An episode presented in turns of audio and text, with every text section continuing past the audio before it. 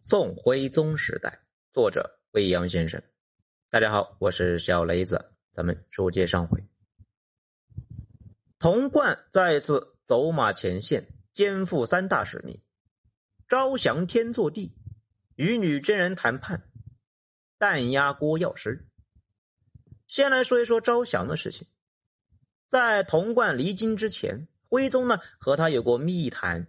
并且亲手书写了一封给天祚帝的诏书。此前，徽宗曾经在丝卷上写过亲笔信，交给了一名藩僧啊，千里跋涉呢去找天祚帝，劝其归宋。天祚帝见了信之后呢，答应归顺宋朝，只是后来呀没了音信。这一次啊，徽宗改书信为诏书，并且允诺以皇帝的弟弟来相待。地位呢还要高于燕、越两位亲王，在东京为其修有一千间屋子的大宅子，并且赐女乐三百人。这时候，徽宗君臣又开始合谋宋辽同盟，看似无厘头，但多少啊也有一些亡羊补牢的味道。毕竟大宋收复燕京以来，宋金摩擦不断升级。金人南下似乎已经不可抵挡，此时结盟天祚帝未必呢有多大作用，但也聊胜于无吧。此时天祚帝在女真人的追捕之下，正在夹击，东躲西藏，整日飘忽不定，居无定所。找到他那可不是件容易的事。那童贯还是有办法的，他比女真人厉害，至少他派人找到了天祚帝。把徽宗的亲笔诏书送到了他的手中，只不过徽宗君臣呢是好意，倒是啊加快了天祚帝的覆灭。此时天祚帝有三条路可以选，这首选去西夏，但西夏方面呢口惠而实质，在金军威胁之下迟迟不派人接应。其次接受耶律大石的建议，继续往西去可敦城。在那里呢，重新聚集力量。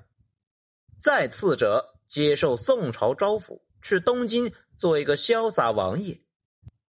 最终，天祚帝选择南下。可惜的是，在南下的路上，在距离宋朝边境不远处，天祚帝中了金军的埋伏，被完颜娄氏生擒了，宣告大辽正式灭亡。不过，可能天祚帝啊没想到的是。他为之懊恼的是，只差一步，却是一个巨大的陷阱。在宋朝边境那边迎接他的，并不是美酒佳肴，而是刀枪剑戟。原来，童贯与天祚帝的往来早就被宗翰获悉，他派使节呢，强硬的告诫童贯：如果宋朝接纳天祚帝，两国合约立即失效，金军即刻南下。面对宗翰的恫吓，童贯一面是死不认账，一面呢下令边界送军，凡是发现契丹人，无论皇帝还是士兵，一律斩杀，首级送给金军。如此说来，天祚帝啊没到宋境，那反倒是幸事啊。又或者说，逃跑高手天祚帝这一次之所以落网。也许呢，就是金军从童贯那里啊得到了精准的情报。至于是不是童贯把天祚帝卖了，并没有确切的证据。这考虑到宋朝呢出卖张觉的前科，出卖天祚帝那也不是没有可能呢。要命的是，金军在天祚帝身上啊再次搜到了徽宗的亲笔信。没错，正是他的御笔。毕竟。他的受精体独步天下，无人不识啊！又是铁证如山，金军南下又加了重磅理由。宋金之战一触即发，如此解决郭药师这个心腹大患，那就更有必要了。问题是，此时的燕京地区，大宋能战的军队，那只有郭药师的常胜军，谭整费尽心机建立的益生军呢？没有能够经过实战的检验，白白浪费了朝廷的大把军费。那么该如何解决郭药师的问题呢？公元幺幺二五年三月，童贯从山西出发前往燕京，名义上呢是犒劳常胜军，实际上啊最后考察郭药师。出发前为制约常胜军，童贯接受马扩建议，将河北一分为四，也就是中山府、河中府、大名府、真定府，分别任命四位指挥官，每人招募两至三万的军队，这样四府加起来那就有十多万军队。郭药师的常胜军约有三万人。按照童贯和马扩的设想，如果郭药师真有异心，四府拥有数倍于他的军队，当能够确保万无一失。其实这算不上好主意。谭整的义胜军呢，便是这个思路。再说，十万兵马哪是那么容易招募的？即便是招募成功，将十万军队训练成为一个战斗力。又岂是朝夕之功呢？这些问题，带兵多年的童贯当然知道，只是事态紧急，那就当是临时抱佛脚了。童贯来者不善，郭药师啊心知肚明啊，便玩了个花招。知道他要来，郭药师呢算好时间，仅是带了几名随从从边界相迎。见到童贯车驾，郭药师倒头便拜，这让童贯大为感动啊。心有不忍的说道：“你现在已是太尉，是朝廷宰执大臣，地位与我不相上下，何必行此大礼？”郭药师呢，却正色的回答：“太师就是父亲，我只知道拜父，哪管别的什么。”郭药师拜的干脆，说的真诚，那几乎是打消了童贯的疑虑。接风酒宴过后，郭药师邀请童贯检阅军队，众人骑马来到郊外山岭上，只见四周呢静悄悄的，并无人迹。童贯正觉得奇怪，只见郭药师跳下马，拿出一面旗帜呢，随手一挥，刹那间，四周山谷里面尘土飞扬，铁骑耀目，大军喊杀声响彻天地。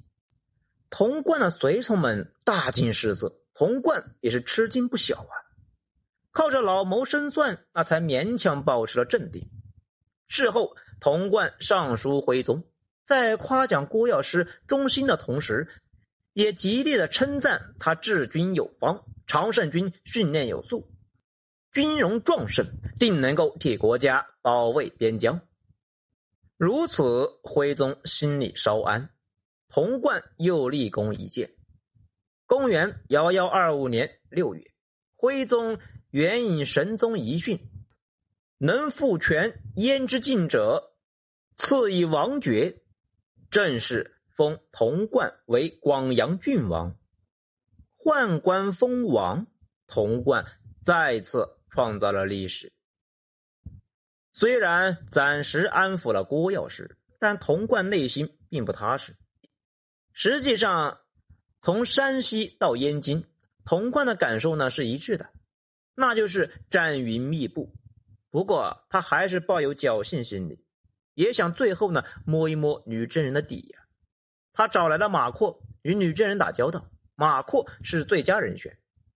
公元幺幺二五年十一月，童贯以马扩为正使，新兴宗为副使，以交割魏。殷二州为名，来到宗汉的军中。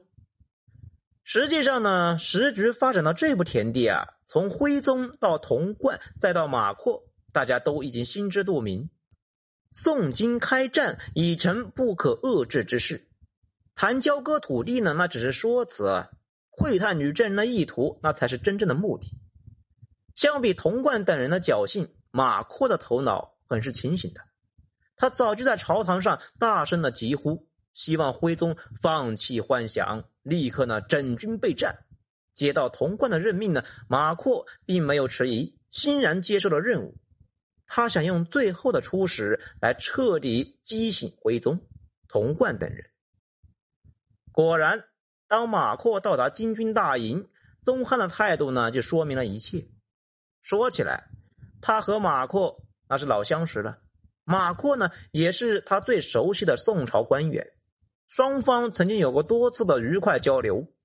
不过这一次，宗翰的态度非常傲慢，对马扩提出交割土地的要求，仅仅是报以轻蔑一笑，多余的话都懒得说。在马阔再三追问之下，宗汉却谈起了张觉事件。他认为宋朝公然违背合约，应该立即向大金割地赔罪。彼此隔阂太深，根本就无法沟通，这注定呢是不欢而散的谈判。令马阔意外的是，在最后告别的时候，宗翰举办了盛大的宴会，酒酣耳热之际。宗翰郑重的对马阔说：“这是我们最后一次把酒言欢了，再见面就是战场上，你我就是敌人了。”尽管是意料之中的事情，但听到宗翰如此坦白的说出来，马阔呢还是非常吃惊。他死死的盯着对方，只见宗翰眼神坚定，不容置疑。毫无疑问呢，战争即将开打。此前，大金对发兵攻宋还有所顾虑，是有两个因素掣肘。西夏是头一个。公元幺幺二四年，金夏之间呢接连爆发三场战役，除了首战夏军以优势兵力袭击金军先遣军获胜之外，后面的沂水野战和天德军之战，金夏两国近前主力对决，金军都取得大胜。李乾顺认清形势，及时调整政策。这年底向金派出使者贺震旦，正式呢承认了金的宗主国地位。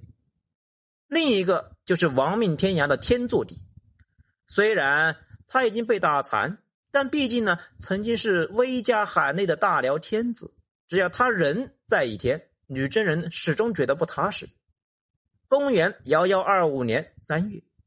天祚帝被生擒啊，女真人心安了，打服了西夏，活捉了天祚帝，金军已经完全没有了后顾之忧。如此，女真人又岂能够放过反复无常、屡屡违约的大宋呢？而这个大宋朝偏偏又是那么的富足繁华，那么的弱不禁风。